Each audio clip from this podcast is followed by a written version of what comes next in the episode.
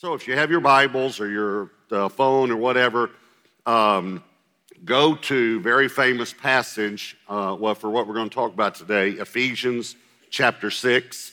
You can also go to notes.gatewaypeople.com and it will just take you immediately to U YouVersion. And my notes are on YouVersion, and so you can make your own notes in there. There's a place to do it. So, Ephesians chapter 6, we're in a series called Blessed Families. And um, we've talked about uh, the broken family, how all of us come from a, a, broken family, and that broken family would be Adam and Eve. We've talked about blessed marriage. We've talked about um, blessed family. I want to talk to you today about blessed sons and daughters. And I specifically named this sons and daughters because we're all sons and daughters of God, even though we're sons and daughters on this earth. But as sons and daughters, we go through three phases. And these phases are actually outlined in the Bible. God designed these three phases. And I want to talk about how we relate to sons and daughters in these three phases. The three phases, just so you know, are childhood, adolescence, and adulthood. Childhood is birth to 12, adolescence 13 to 19, and these ages I'm getting from the Bible and adulthood is 20 and above. So I'll show you these three, and I'm going to give you a, a word. So there'll be three words today that hopefully you can remember the key word about how to relate to sons and daughters in each of these phases, all right? So here's um, in Ephesians 6, we're going to start with three verses. I think these three phases of life are actually in these three verses. So I think you'll see them. I think you'll see childhood, adolescence, and adulthood. All right? So, Ephesians chapter 6, look at verse 1. It says, Children, this, so we're talking about childhood, obey your parents in the Lord, for this is right. So, this is the first thing children need to learn during this 0 to 12. They need to learn to obey their parents. I think verse 2 is actually referring to adolescence. Honor your father and mother. I think teenagers need to learn to honor one another and honor other people. I think honor is the biggest thing they need to learn at that time during that adolescent phase, which is the first commandment promise. And then verse 3, I think, is referring to adulthood. Watch this that it may be well with you and you may live long on the earth. In other words, as adults, that things may go well with you and you may live long on the earth. I, I have uh, thought about this because a lot of times when you ask people, what's the promise? If you honor your mother and father, they seem to all say, oh, the promise is that you may live long on the earth. Well, the promise is actually that things may go well with you and that you may live long on the earth. And I don't mean this wrong, but who wants to live long if things aren't going well? so, so that's a bigger promise to me that things may go well with you, all right? So, we're going to look at these three phases and how we relate to sons and daughters, all right? So, number one phase, this is the word to try to help you remember, is training. This refers to childhood, the childhood phase, training. Now, we stopped at verse 4. We read verses 1 through 3 of Ephesians 6. Look at verse 4. And you fathers, do not provoke your children to wrath, but bring them up in the training and admonition of the Lord. Training. Think about this scripture that all of you know Proverbs 22 6. Train. Train up a child. You train children. Train up a child in the way he should go, and when he is old, he will not depart from it. Now, we're going to talk about training, and so I'm going to talk about biblical training, and I don't have time to devote, I could devote an entire message to each three of these points, each of these three points, okay? So we're to, I'm going to talk a little about biblical training and we're going to talk a little bit about spanking because the Bible talks about spanking. I know that there are books against spanking. We had some friends of ours that uh, what they, they years ago they uh, the wife said to my wife to Debbie, uh, you know, she'd read some book and she said we've stopped spanking in our home. And uh, just a few weeks later, Debbie talked to her again. She said we started spanking again. because this is the best book on raising children. I remember my son James, uh, he used to say to me, you know, when I'd say, son, you disobeyed, and I'd explain it to him, you're going to get a spanking. He'd say, Daddy, can, can I tell you something first? Can I, can I tell you, can I just tell you one thing before, before you spank me? And I'd say, okay, you can tell me one thing. And then you could see him trying to think of something then. See, he was simply trying to, you know, postpone. He said, I, I love you. I, I love you, Daddy. That's okay, naturally. He said, well, well, I'm not I, I, I love you, and, and, um, and, and I have $4, and I want to give you, I want to give you my $4. And, and Daddy, when I grow up, I'm, I'm going to build you and Mommy a, a big house uh, and let you live in it for free. You know, so he did whatever he could to get out of it. But he never got out of it. All right, here's the here, let me read you a scripture, and I'm going to read you read it out of the message because I, I just like the way the, that this translates this.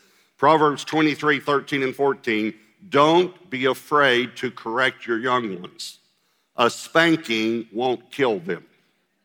A good spanking, in fact, might save them from something worse than death. A good spanking might save them from something, now watch this, worse than death. What would be worse than death? So let me show you what it says in the New King James. It says, and deliver his soul from hell. So, see, if I have a choice whether listen to the experts out there that don't know God or listen to God, and it says that spanking could deliver my child's soul from hell, that's pretty important.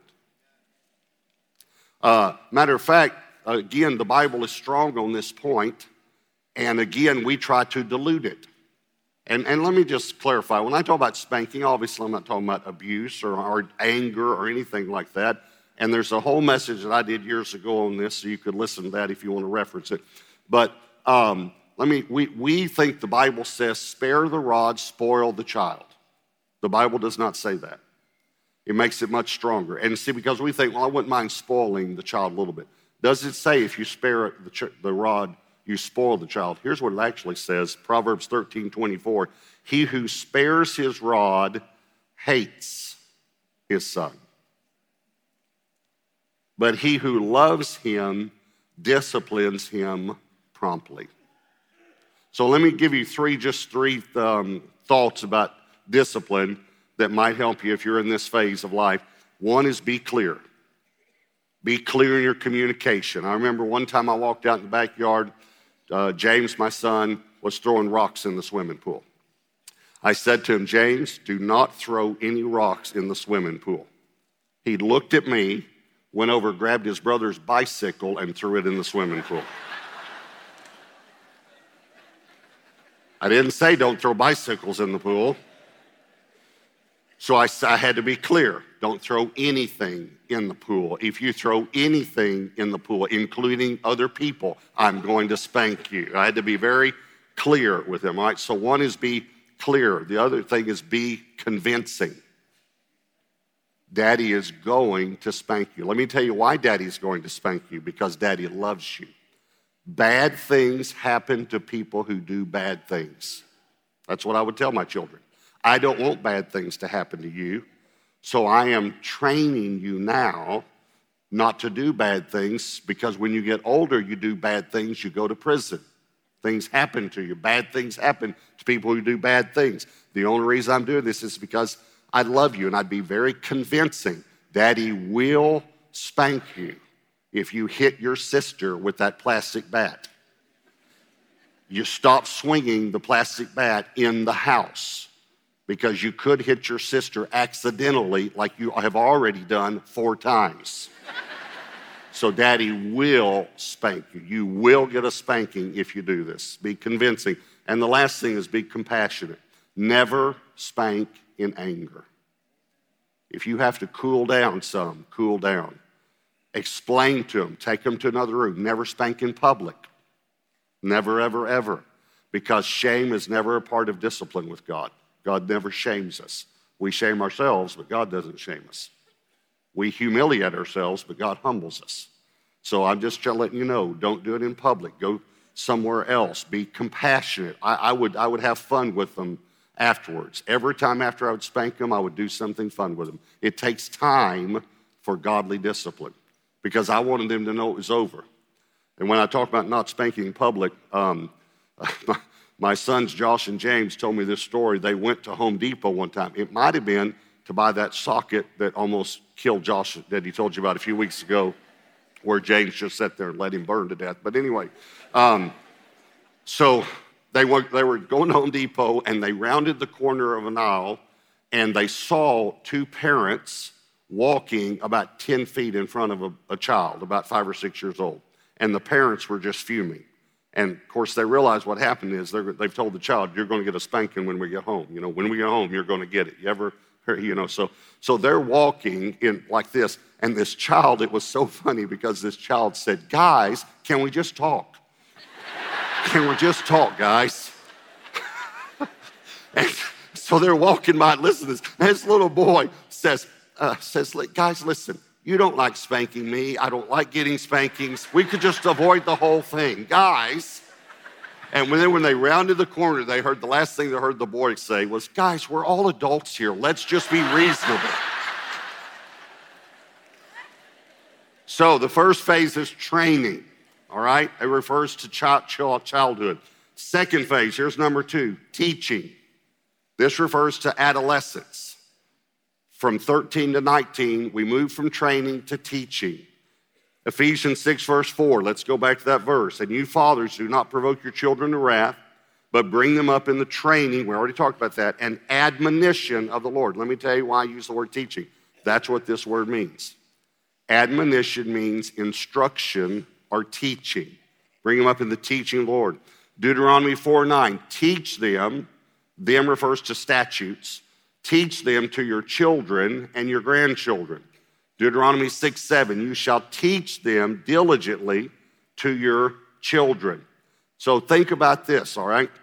Um, adolescence refers to the transition of a child becoming an adult. We refer to it as teenage years, but it refers to that time. This is a time when we go to teaching. It begins at 12 or 13, somewhere around that age. You see it in Jewish culture as well. There becomes a time of teaching. We even see it in Jesus' life. And there's a really famous story about Jesus that I think we miss something very important.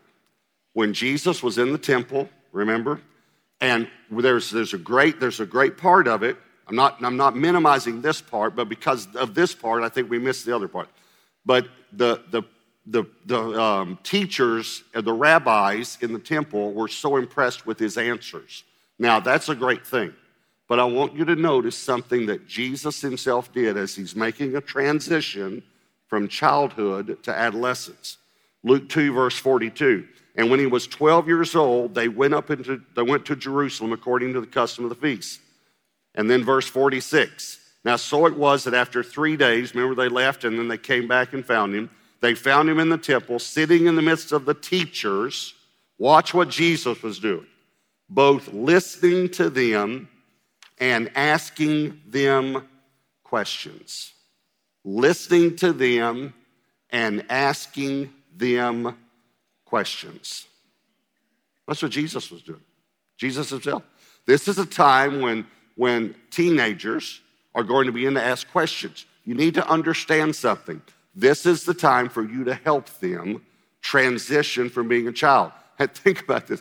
How many times, though, do we say something like this to uh, uh, our teenager says something like this to us? You're treating me like a child. You ever hear that? And of course, what's our response?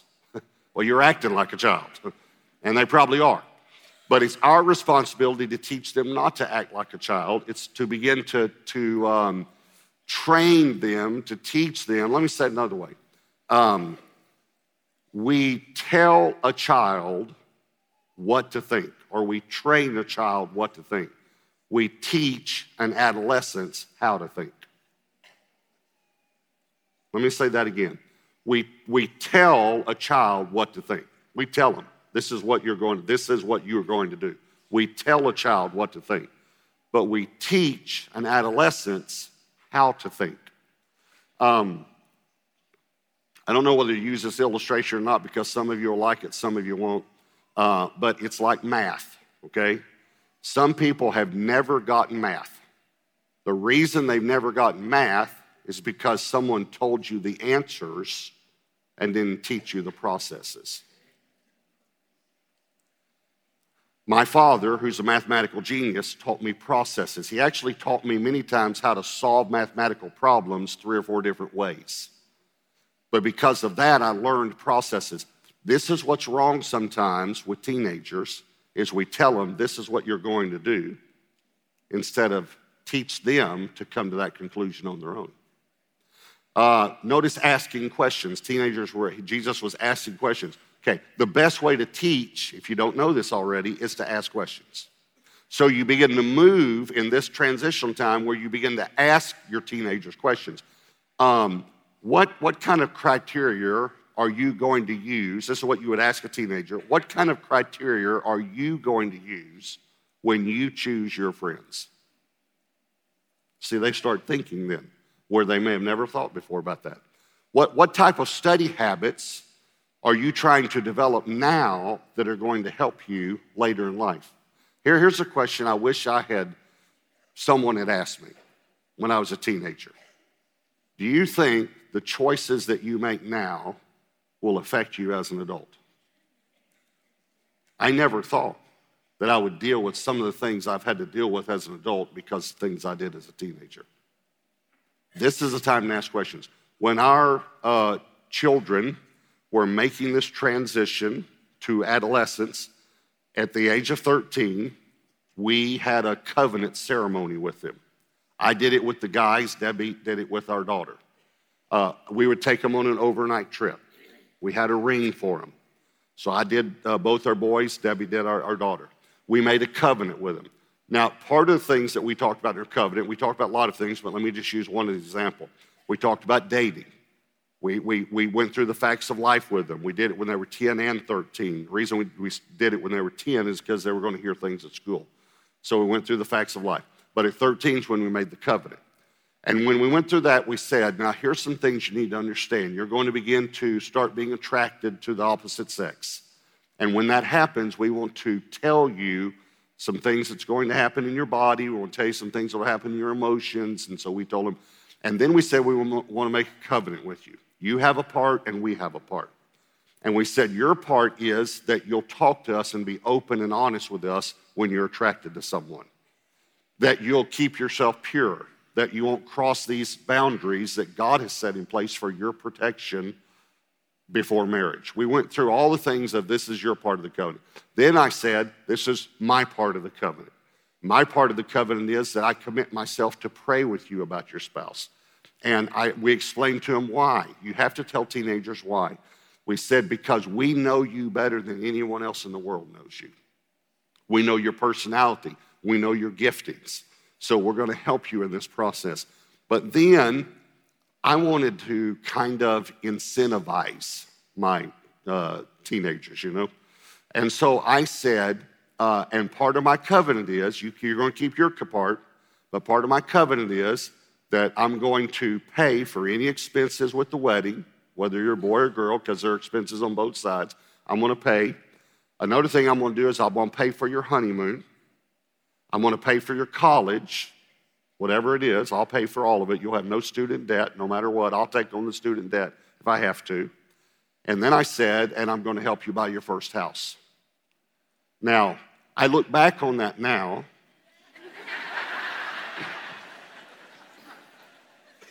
and think, thank God that people buy my books now because I, I wouldn't have ever been, I wouldn't have been able to keep all these promises that I made. And I don't know why I did that, but we've been able to help our children financially. But I remember with Josh, my oldest son, when he was 13, I wanted to teach him something about God's grace during this time. And so I went through this and I said, Now we're making a covenant. You have a part and I have a part. And I said to him, what, and my part is, is very big too. It's, it's, it's, it's big financial commitment on my part. I said, but what's going to happen if you don't do your part? And I was expecting him to say, well, then you won't do your part. My 13 year old son surprised me. He sat there for a moment. He said, You'll probably still do your part. And I remember thinking, You stole my thunder. You stole my teaching moment, you know? I said, Well, if you don't do your part, why do you think that I'll do my part. And he said, Because you've taught me that even when we do things wrong, God still loves us. And I think you're like God, Daddy. I think you're going to love me anyway. This is what we do. We go, this is a, a time of life we take our young people through from childhood to adulthood, and it's very important. And then the last adulthood, I, I, I'm using the word trusting. Trusting. So hopefully we can remember these three words training, teaching, trusting. Let me say it another way children are trained, teenagers are taught, adults are trusted. Children are trained, teenagers are taught, adults are trusted. Adulthood, again, in the Bible starts at 20 years old. Uh, I don't have time to give you all the scriptures, but I'll give you just a few references that you can look at later, all right? Exodus 30, verse 14 says at 20, they were beginning to, to give offerings. Now, I think it's good to teach our children to give offerings, but this was actually referring to a temple tax. They were required to start paying this when they turned 20. God saw them as adults. Numbers 1, verse 3, at 20, they had to go to war. They didn't have to go to war until they were 20 years old. God saw them as adults. Numbers 14, 29 through 32, at 20, they were held responsible for their sin. At 20. This is how he said it. He said, Your little ones who had no knowledge of good and evil will still go into the promised land, but everyone 20 years old and up other than Joshua and Caleb will die in the wilderness. So God sets an age at 20. Now, one of the things that many of us have done is kind of said, um, I've even heard people say this well, once they're married, they're adults. No, that's not true. They're adults when they turn 20. And let me, uh, some, one of the scriptures that people use is, therefore a man shall leave his father and mother and cleave to his wife. In other words, they're under my authority until they get married. No, take the scripture for what it says. Listen to what it says. Therefore, a man, a man shall leave his father and mother. No, it doesn't say a boy, he's already a man. Uh, and think about this what if they never get married? Some people are not called to marriage, some are called to celibacy. The Jesus even talked about that himself. So, what if they never get married? Are they going to have to, you know, when they're 65, they're going to have to ask your permission to retire? You know, so they're, they're grown and they need to be treated as adults. This is the reason that I named this message Blessed Sons and Daughters, not Blessed Children. Uh, I, I am calling them adult sons and daughters, and I don't like even like the term adult children. It's an oxymoron. Think about it. If they're adults, then they're not children.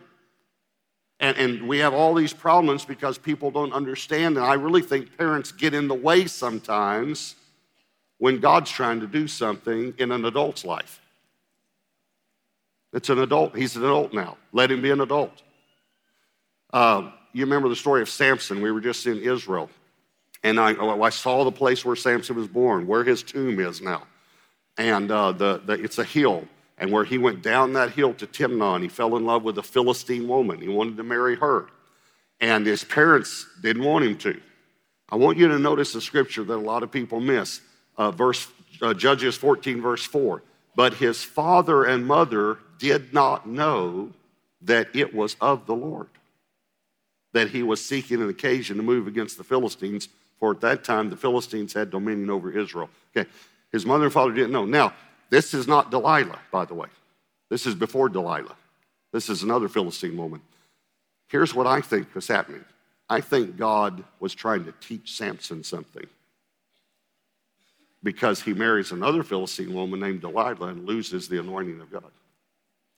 And I think his parents didn't know what God's will was. Are, are you following me? So, so many times we feel like we still need to parent them. I've had to even help Debbie in this because as our sons and daughters became adults, she, many times she'd want me to step in sometimes or, or be a little firmer in our counsel.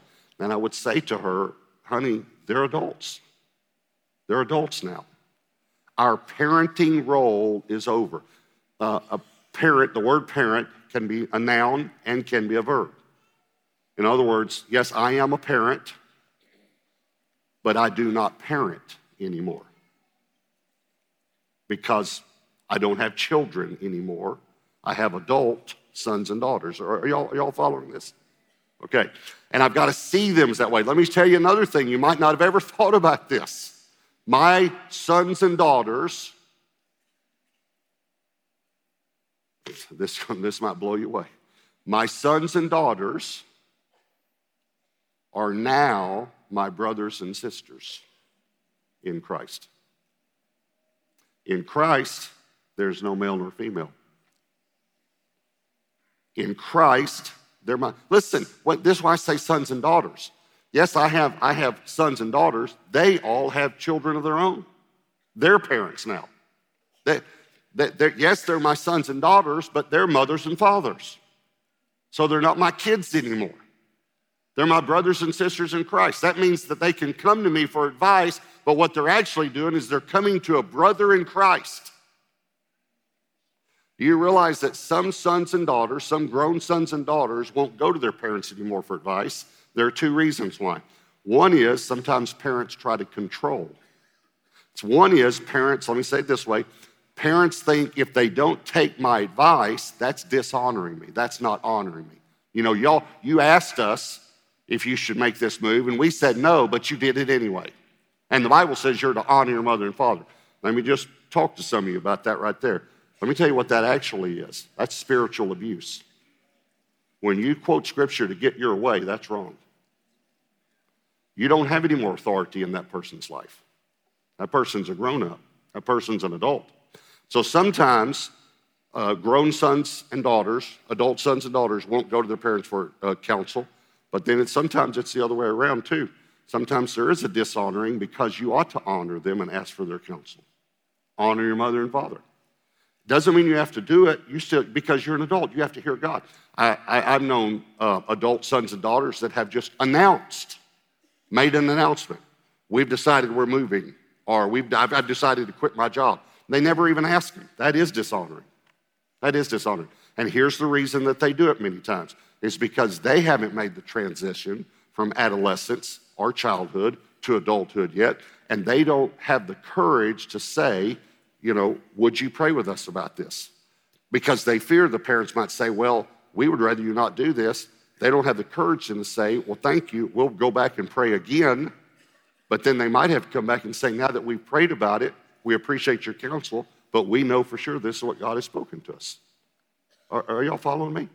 This, this, this would solve about 99% of family marriage counseling right here. If we would allow adult sons and daughters to just simply grow up and treat them as brothers and sisters. Now, so I want to show you a scripture about this, and it's a scripture that's misunderstood a lot. And you know that I love to talk about biblical exegesis, cohesive exegesis, contextual exegesis. In other words, the meaning that we draw out of Scripture has to be um, cohesive with the entire Bible and the context. Okay, so here's a scripture that if you don't understand it in the context of the chapter and cause it to be cohesive with the rest of the Bible, you'll never understand it. First of all, let me give you the context of the chapter, right? Jesus is rebuking the Pharisees for spiritual abuse. He's actually talking about spiritual abuse, and he's rebuking the Pharisees for it. And that's when he says this, these famous verses, Matthew 23, 8 through 10. But you do not be called rabbi, for one is your teacher, the Christ, and you are all brethren. Notice again, I said brothers and sisters in Christ. You're all brethren so don't be called a rabbi. Then he says, Do not call anyone on earth your father. Again, if you don't make this cohesive with the rest of the Bible, you'll never understand it. For one is your Father who is in heaven. And do not be called teachers. And this word is better translated master. Some, some translations translate master. For one is your teacher. And again, it's not the normal word for teacher, it's the word for master. One is your master the Christ. Now, let me tell you a couple things about it. First of all, I think the, the, the uh, Trinity is in there. Because when he says you have a teacher who is the Christ, remember though, the Christ, Jesus, the Messiah, the sent one, said, Hey, I am uh, going away, but I'm going to send another who's like me. He will teach you all things. I think that's the Holy Spirit is our teacher. And then he says, and then you have a Father in heaven, and then you have a Master, and that's Jesus the Lord. So there's the Trinity right there. But here's the reason he was saying this the Pharisees loved titles and they loved to abuse the authority of the title. So, what he was saying was listen, if you're going to just to say that because you have some title, you have authority over this person, you need to know that the ones who have authority are the Holy Spirit, the Father, and the Son. Those are the ones who have authority. And you're all brothers. That's, that's, are, are y'all following this? That's why he says this. Get, you get over this thing about having some title and have someone give you a title like you're greater than because no matter what your age is, or no matter even if you're the biological parent, when that person becomes an adult, you're now his brother in Christ. You're his sister in Christ. In Christ, you're all the same. Um, one time I was meeting with a Christian counselor and we were talking about things, and he said to me, Did you ever have a time when you uh, were welcomed into manhood? And as soon as he said that, I thought, Yes, I did. And I told him about it. And I, I have a great father and great mother. And but I, my, my, when I was, uh, um, my father owned a company, and my father, when I was in college, when I went to college, gave me one of his credit cards and said, you know, put meals and things like this on my credit card. I remember the first month he got the, the bill, he called me because what was happening was that I had normal friends that didn't have a father like that, and we'd go out to eat, and they'd say, "Hey, I don't get paid till Friday. Can you, you know, buy my meal?" And I, so he got the bill and would notice, okay, one person could not have eaten this much food. So my dad called me and said, um, Are you buying other people's meals on my credit card? And I remember I said to him, Well, yeah, but they're paying me back. He said, They're not paying me back, son. but anyway, when I went on my honeymoon, he said to me, Put all your expenses on the credit card. Put every, I said, I want to pay for your honeymoon. When I got back, he said, Hey, come to my office first thing Monday morning when you get back. I said, Okay. I walk in his office. Remember, dad owns the company. I walk in his office. I'm just one of the employees at the company. Walk in, and he says, Do you have a good honeymoon? Good. You enjoy everything? Yes. Did you put everything you could on the credit card? I said, Yes, I did. He said, Great. He said, Stand up. I stood up. He said, Give me back my credit card. Pulled it out of my wallet. I'd had it all through college, you know, and had it on the honeymoon. I was married now. He said, Give me my credit card. I gave him his, my credit card. Then he put it in his wallet. He stuck his hand out and said, Congratulations, son, you are now a man. You are now a man. And I remember he said this to me You need to provide for your family from now on like I provided for you. And you need to lead your family spiritually like I've led you. But you're a man from this moment on. That, that's what a lot of young men need today. And if you haven't heard it from a biological father, then hear it from a spiritual father. You be a man. You know the last words of, of David to Solomon, his last words? You know what he said? he said, Be strong and prove that you're a man. Prove yourself a man. Anyway, we're not talking about provision or the world's definition of a man. Okay, what he was talking about was you love God with all your heart, mind, soul, and strength, and you'll prove yourself to be a man. I think God's a generational God. God, he, he names himself God of Abraham, Isaac, and Jacob. He's a generational God.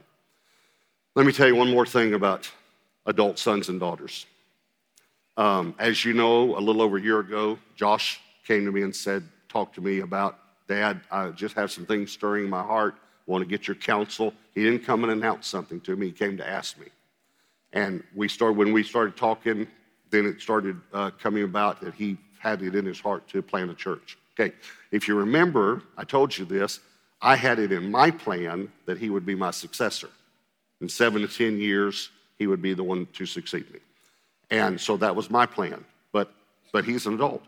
So he comes and says, I, I don't, that's not in my heart. I want to talk to you about it. I said, let's talk about it. I said, you're released. You're released from my plan. And so now he's in Austin, and in a couple of months, you know, he's going to plant a church. Okay. But let me tell you, just two weeks ago, I was going to Israel, but we weren't leaving until Saturday evening. So during the four o'clock service, when my son was standing in this pulpit preaching, I'm sitting right down there, and he's preaching, and he's feeding you the Word of God. Now, you recognize good messages. Let me tell you what I recognize. I recognize people that know how to feed. I, I can see 10 things he's doing right that you might not even know he's doing right. It's like uh, one of the guys that works with me, his name Mike Brisky. He used to be a PGA Tour player. He can tell you things about your golf swing you don't know. I can tell you things about preachers you don't know. I, I can see it on. Him. So I'm sitting there watching my son feed you and thinking about, you know, I was thinking he was the, the one, you know, to follow me. And I remember I had two thoughts. My first thought was, he messed up my plan. I had it all planned out because, because listen, the, the number one thing when I do make that transition is I want someone knows how to feed you the Word of God. That's number one to me. So that was my first thought. He messed up my plan. Here was my second thought. But I trust my son because I raised my son to be a man of God, and he is now a man of God, and he's following God. I trust him.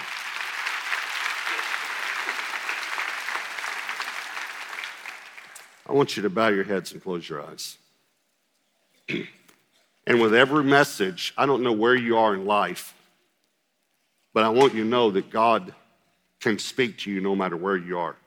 Think about this God spoke to Moses and to his parents when Moses was in as a child.